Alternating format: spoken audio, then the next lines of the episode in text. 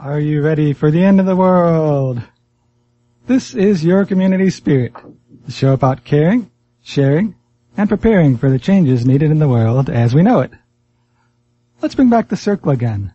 Circle of family, circle of friends, the circle of being. Wake up and be healthy and therefore wealthy to the peace and joy of Mother Earth. This is your community spirit coming at you on your community radio, WDBX 91.1 FM. My name is Tree Song, and I believe we have a guest with us on the line today. Can you hear us, Or? Good day. Can you turn it up a little bit?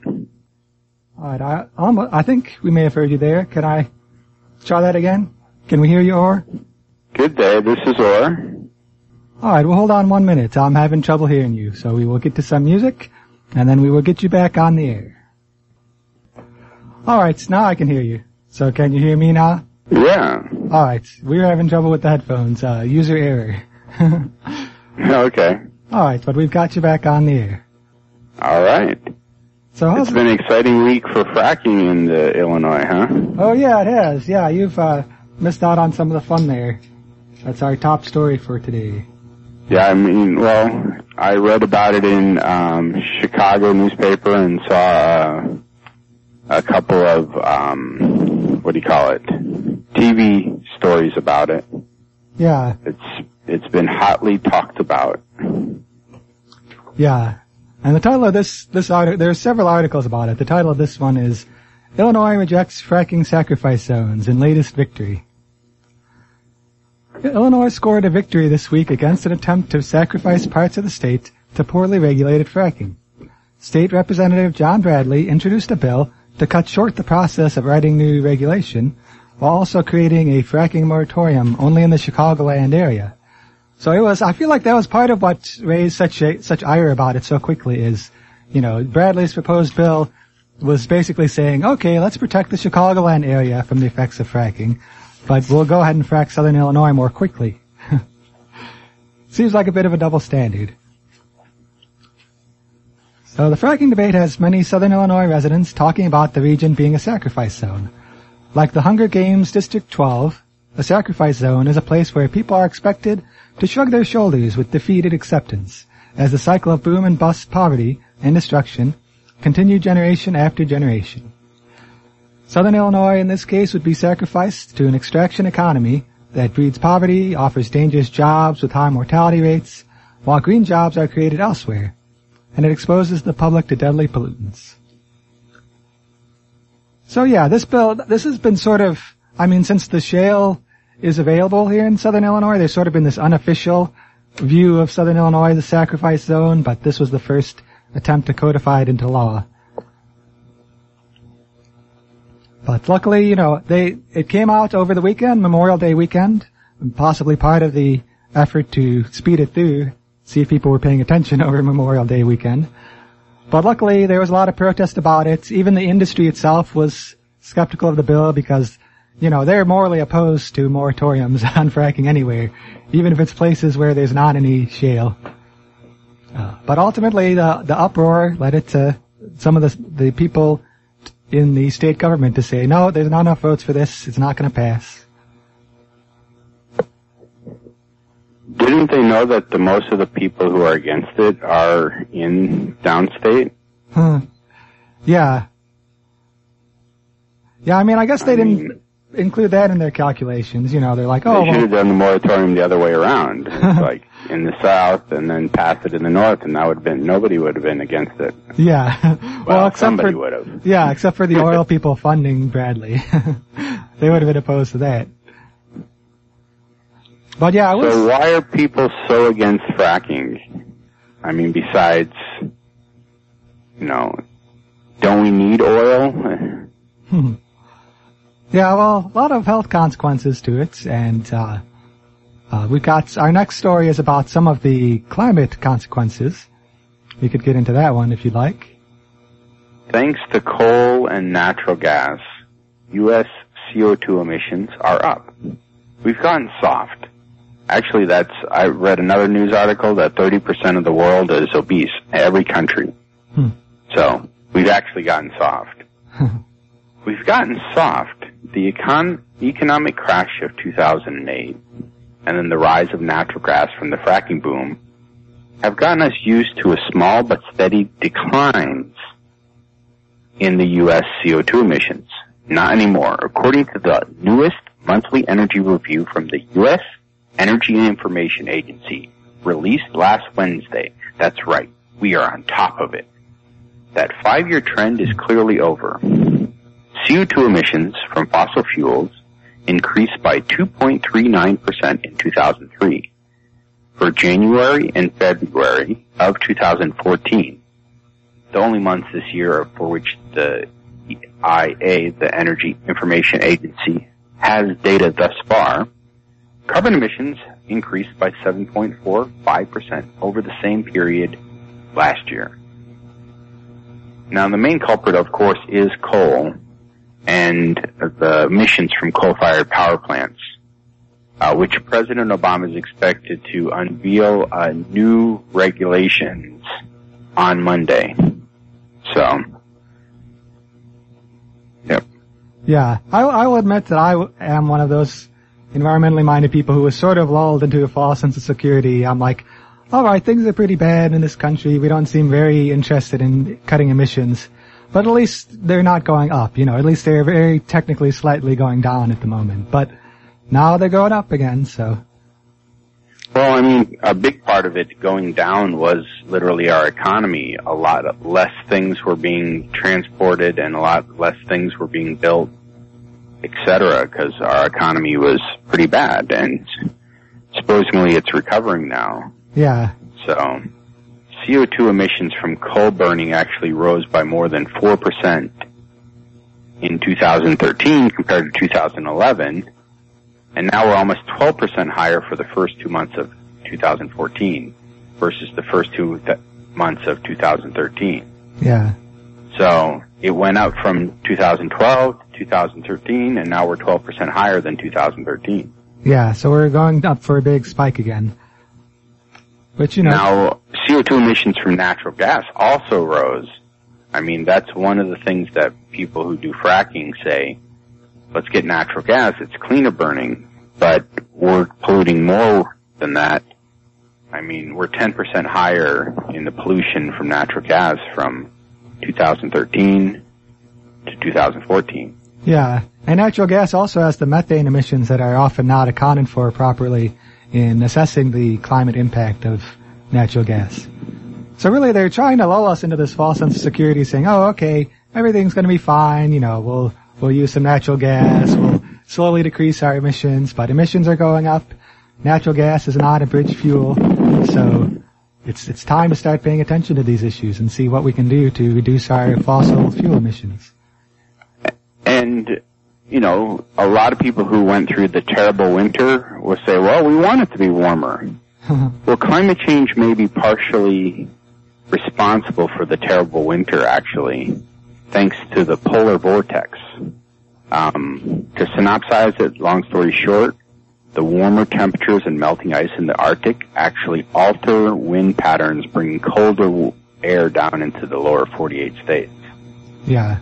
So, yeah, so people around here can probably remember how there were a few times over the winter where it just suddenly got super cold, like colder than it usually does. That was the polar vortex.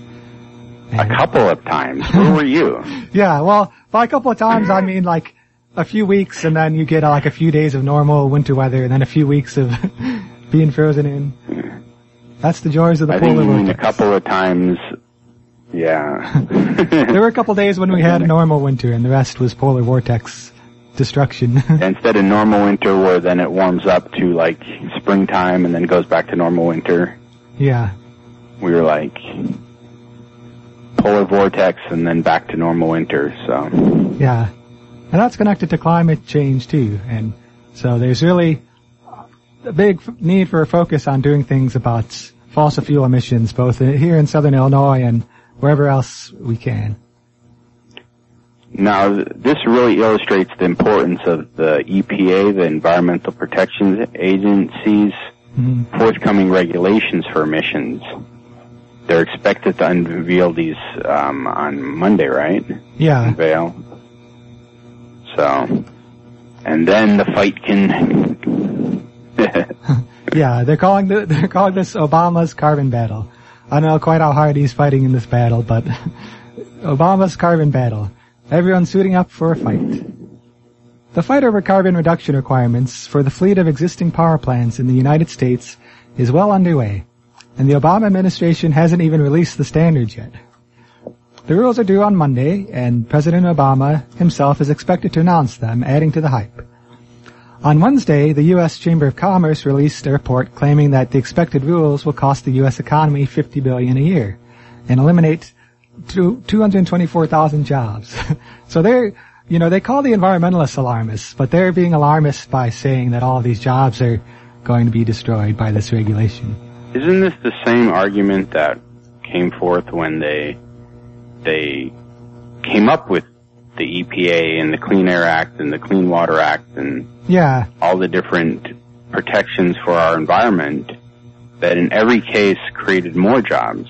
Yeah, each case there were people in established industries saying, "Oh, this is going to ruin the economy," but then the economy kept going. You know, we still the the U.S. hasn't been destroyed so far by having clean air and clean water to a degree. So and I mean, cleaning all that up creates more jobs. Yeah.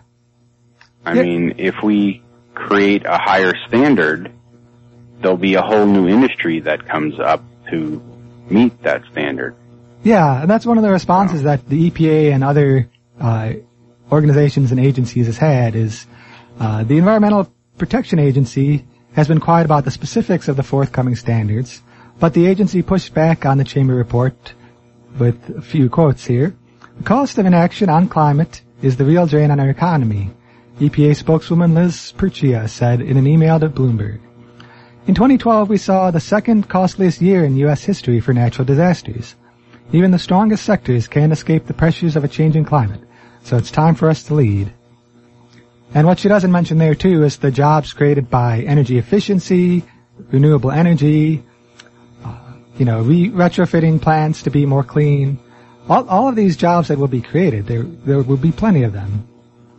So I mean, it is, I can understand, you know, it is a time of transition for our economy, but if we don't make that transition, all of these costs that she's describing will arise.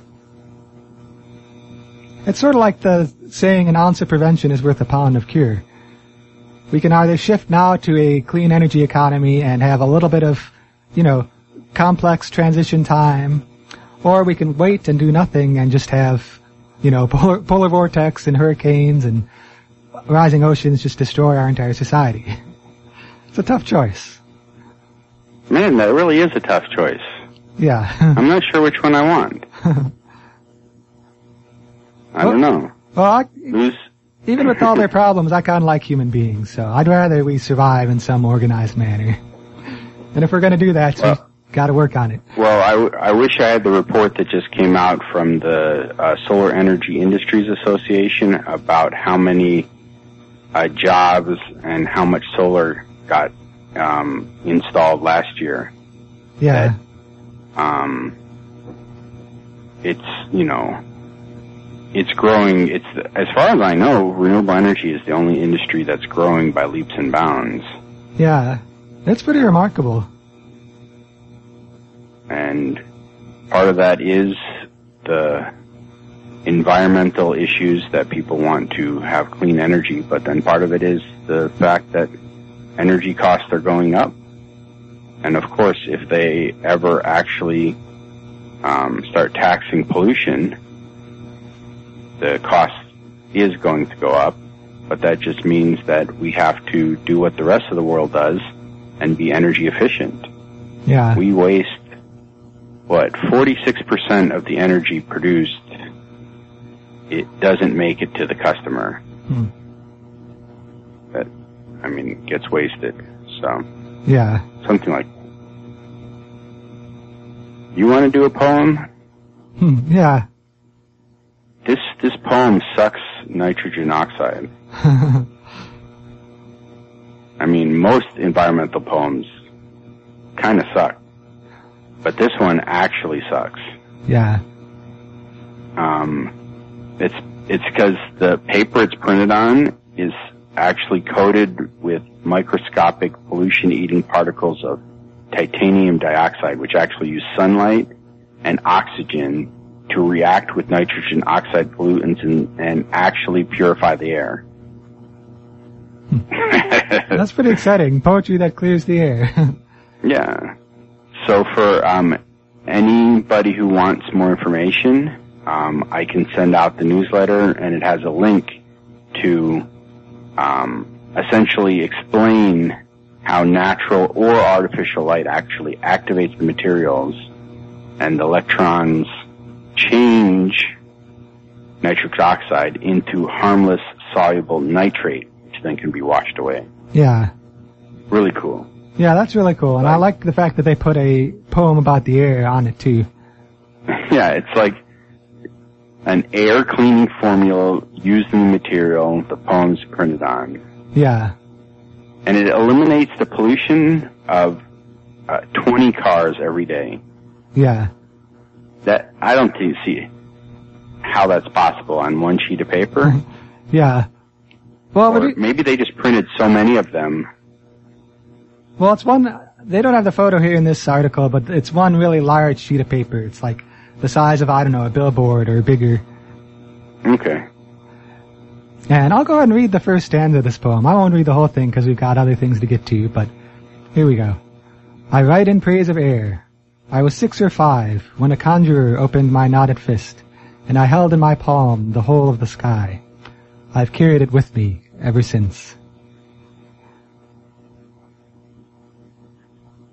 It's a good one. And now they're cleaning the air with the air in their palm. and so, um, this is at the University of, well, in the UK, the University of Sheffield. Yeah. And they actually have particularly poor air quality there. And the university is hoping that its technology can be used in roadside billboards everywhere. Yeah, that'd so, be good. Maybe they can adopt it in the U.S. too. Yeah. Well, maybe they can print the whole Lorax on it. yeah, that would be a good use of it. And that's a pretty cool idea. Here's another source of cool ideas related to uh, protecting our air and our climate. Climate CoLab thinks you could be the one to fix global warming. Think you've landed on the solution to the global warming crisis? If only you could get someone to hear you out. Tired of your friends and family suddenly remembering other plans and darting off the moment you start laying on your glorious ideas? Well, finally there's an alternative to tormenting your near and dear friends. Climate CoLab, a project from MIT's Center for Collective Intelligence, wants to provide you with a listening ear through a platform that makes it easier for everyone to come up with solutions to climate change. So basically they're using the idea of, of co-intelligence, getting a bunch of people together to talk about climate, and they have they're crowdsourcing it. They get all these people to discuss among themselves which ideas are best. They have some staffers organize the co- contests where anyone can submit a creative climate solution. Then they call on expert judges to weed through and pull out the schemes that might actually be feasible. And then they have the, you know, the judges choose the final set of winners, but the crowd helps in the process. So, pretty cool. If you've got ideas about how to deal with the climate crisis, you can go to Climate CoLab and have them help you figure it out.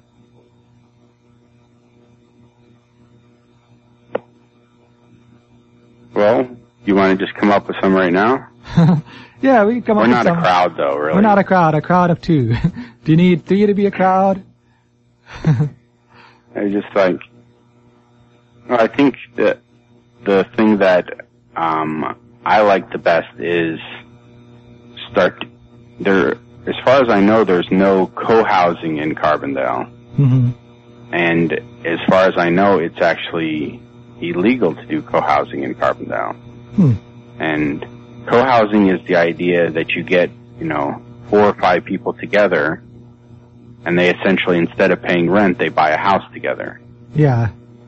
But the majority of property in Carbondale, you only can put four or five people together in a house if they're actual family.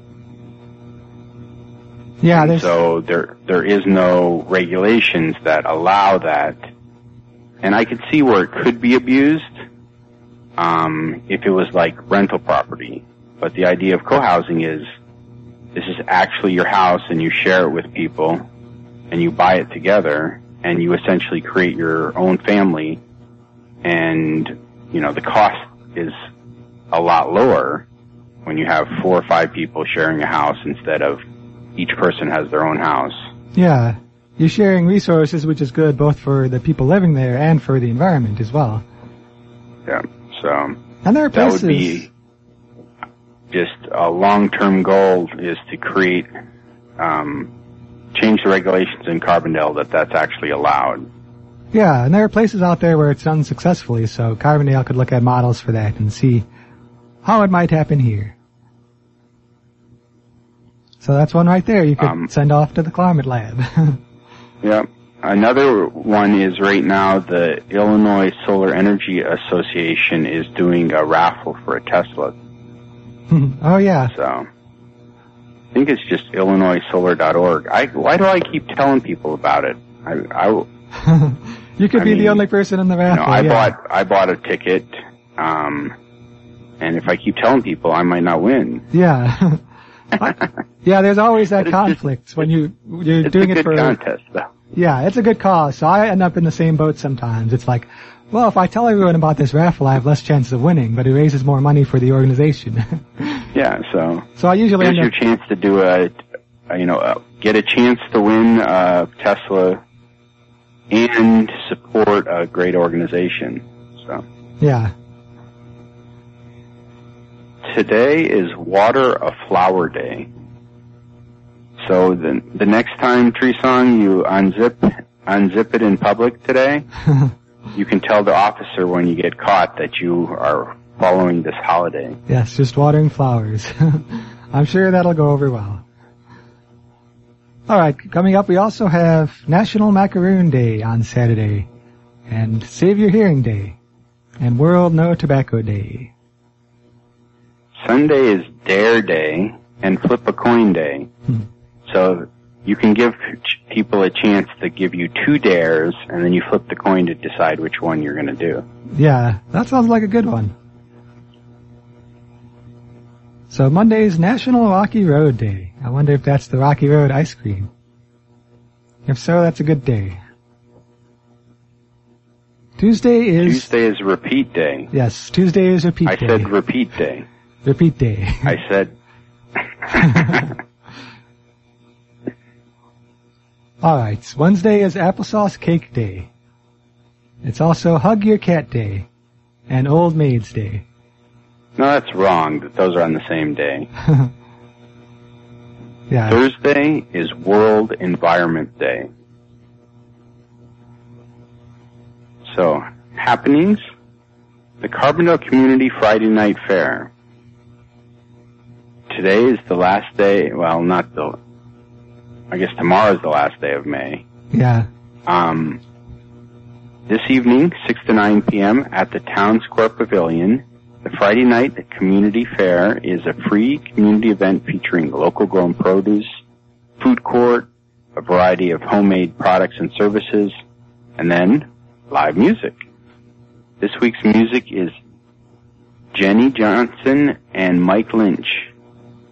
So, and then they usually have some kids fun stuff. There's usually quite a few people there. Yeah. It's a good time. And then the last day of the month, Yes. yes, the month is get drawing rid of your close. household chemical waste. Yes, your spring cleaning, get rid of your chemicals. Uh, it's household chemical collection event. It's coming up on Saturday, 8 a.m. to 3 p.m. at Southern Illinois Airport in Murphysboro. Now this is for people who live in Jackson County. Jackson County residents, they actually ask you to bring a valid state ID or utility bill to show that you've got an eligible address. But the idea is, you know, you come and bring chemical, chemicals that you can't get rid of elsewhere that are for household reasons. They accept things like paint, paint thinner, the whole list of stuff here, uh, thermometers, uh, fluorescent bulbs, those fluorescent bulbs, because you're not supposed to throw fluorescent bulbs in the trash. Now's your chance to hand them off to proper disposal. Now the things that are not accepted are explosives, ammunition, fireworks, fire extinguishers, smoke detectors, propane tanks, farm machinery, oil, electronics, batteries, appliances, tires, radioactive material, and medical waste. And then, of course, no business waste will be accepted. Yeah. Basically, um, and then if you have containers larger than five gallons, you should uh, contact the Jackson County Health Department prior to the event. But the idea is um, to not throw away all those household chemicals, um, paints and paint thinners and pesticides, insecticides, herbicides, all those sides. Yeah, because if they're disposed of improperly, you know, they can pollute groundwater or make people sick or any of that sort of thing. So And this this this initiative is part of the Jackson County's um, initiative to keep things out of the landfill. Basically, yeah, I forget what percentage by what date, but the goal is to, you know, keep anything that can be reused or is polluting out of the landfill. So, yeah, I mean, the list of stuff that they won't accept now, they accept at other dates. I mean, you know, appliances, they have an appliance collection date. Batteries, you know, you can get them recycled at um, the battery places around. So,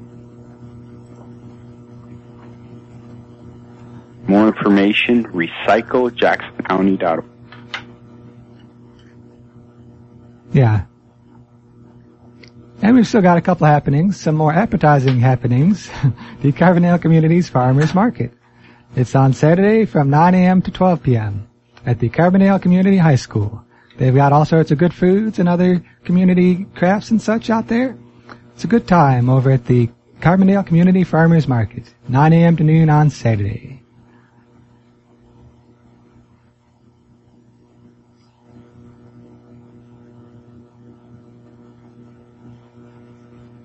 Alright, and we've also got time for a little bit more Vigil for Peace coming up on Saturday from noon to 1 p.m. at the Carbondale Town Square Pavilion. Keep Carbondale Beautiful is having their garden tour from on Sunday from 1 p.m. to 4 p.m. The tour starts at Turley Park's Butterfly Garden. And we've also got one last one we'll talk a little bit about more next time. The 8th annual Spring Fair Family Event is coming up on Saturday, June 7th from 11 a.m. to 3 p.m. at Diami Parent Child Collective, 214 East Jackson. It's a fun family event. It's uh, going to be having all sorts of food, games, fun stuff for the kids to do. Oops. Looks like we lost Or there just at the last minute. He saw it was 10.30 and clocked out. But yeah, we'll talk about that one more next week. And it's time for us to say goodbye here on Your Community Spirit. Hopefully this has been an exciting and informative episode of Your Community Spirit. You can check out our podcast online at yourcommunityspirit.org. And we will see you here next week on the radio. Meantime, we hope you enjoy the weather out there.